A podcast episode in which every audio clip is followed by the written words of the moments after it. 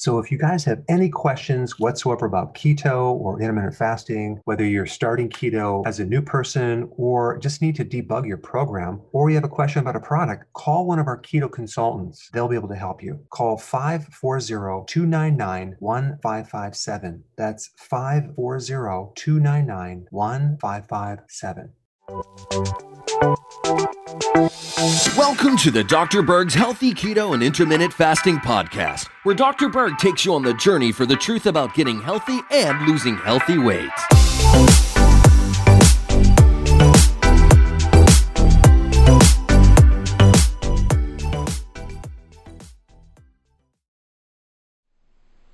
Hey, this is Dr. Berg again. In this video, we're going to talk about the anatomy of a tumor. So, a lot of women are getting these fibroids, and uh, general population, men and women, are getting polyps. Uh, some people get moles, some people get pimples. If you look very closely in the mirror at your face, you may have all these little bumps that are occurring, and then they kind of go away and they come and go and come and go. So, there are a lot of things that are constantly changing in the body. You have over 60,000 genetic errors in your DNA every single cell, every single day. So you have all these things that are growing and shrinking. So your body is constantly keeping um, these cells in check, and they're actually controlling the cellular growth so it doesn't get out of control and create tumors. Uh, today I want to talk about what's behind the scenes. There is one um, interesting thing that occurs before you get uh, a tumor or a fibroid or a polyp, um, and that is low calcium. Now, calcium is the main mineral that controls all of the communication in between the cells because you have these things called calcium channels. And calcium carries nutrition and information between the cells. And that's why a lot of people with low calcium start to get all these issues with extra cell growth. But it's not just low calcium, it's a lot of other factors. But I wanted to mention that what's, what starts this process is a lack of communication in the cell. The cells, um, these tight junctions right beneath the tumor, they lose control, and then your body starts making more and more and more cells, um, and out of an out of control fashion, and it starts growing a tumor. And what happens is that this will occur if the soil of your body, the terrain of the body, is fertilized with these other factors as well. Nutritional deficiencies, sugar. Did you know that cancer and, and tumors live on sugar? In fact, um, they depend on sugar, but we don't have to worry about that because I know you don't eat sugar. So even the PET scans that monitor and screen for cancer look for those cells that are eating up all the sugar in the body. That's how they detect cancer. So by not eating sugar, you can basically starve off these, these cancer cells. Stress. Stress will set the person up for all sorts of problems with the immune system and more genetic defects. Uh, chemicals. Uh, you have pesticides, insecticides, herbicides, and even chemicals in smoking, chemicals in our food. I just found out that the the binder that they feed a lot of chickens are fed with formaldehyde. Yeah, that's right. So what happens is these chemicals create alterations in your DNA. Those are called mutations. So mutations are sudden changes within this lifetime. There's sudden errors that go out of control, and they can alter your immune protective DNA uh, repair mechanism. So now we can't suppress the tumor anymore, and so it grows out of control. And then you have radiation. Now, chronic inflammation Let's say you're having a menstrual period every single month. Well, you're setting yourself up for great, uh, growing tumors from that terrible, heavy, crampy cycle. So it really is a combination of all these things, but it all starts with this calcium right here. So let's just kind of get into a little bit more on this calcium first, because in order to transport the calcium into the tissues, you need vitamin D. And there's even a lot of studies that show that vitamin D reduces cancer simply because it will help you regulate the calcium. So the way it works is vitamin D is absorbed in the intestine by 20 times.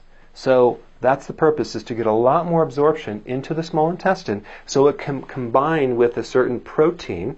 And now, once it's connected to that protein, it can go through the blood and it can transport through the body. Just straight calcium, like if you take calcium carbonate, that are in most supplements, it doesn't really do anything. It's like eating a rock. It's hard to absorb, it's not transported. So you need vitamin D to break it down and to get it absorbed into the blood. So vitamin D is very, very important.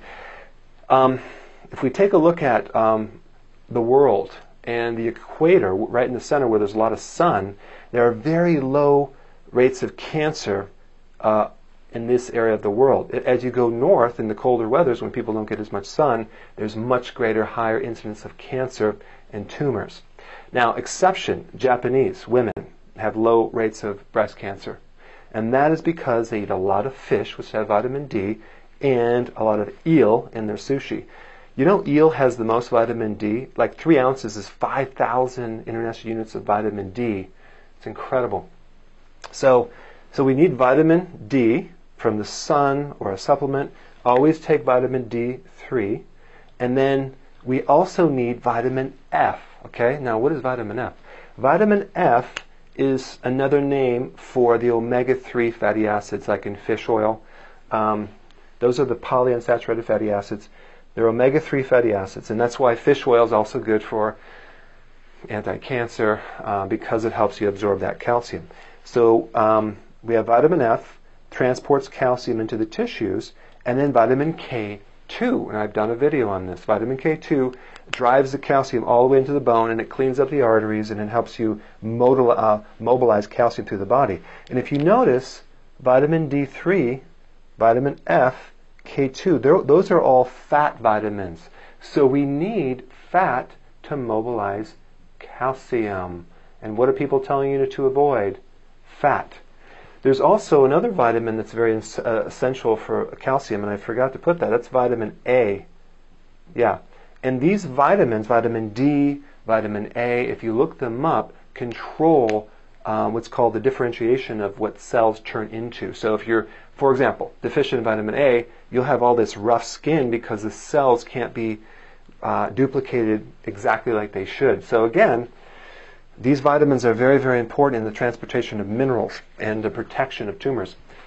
Now, I just want to get into one more thing, and that would be um, the tumor cell and the cancer cell uh, will hijack your blood flow to, because they need blood. They need oxygen in some cases to feed that tumor and grow it.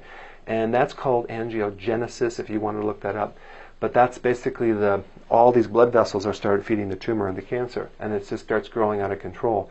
But what's interesting is what will stop the process of going from a benign to a malignant uh, tumor or cancer would be phytonutrients. So there's a lot of studies being done now on these phytonutrients. That would be all those great cruciferous vegetables that you're eating right now, and the kale. Those are essential for the uh, blockage of this blood flow to the tumor and to cancer. And that's why phytonutrients are very anti-cancer.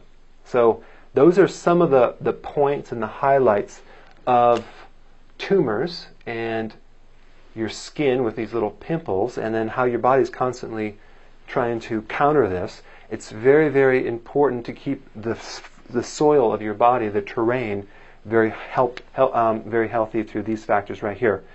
So I hope that kind of gave you some insights on why people get tumors and why they might not.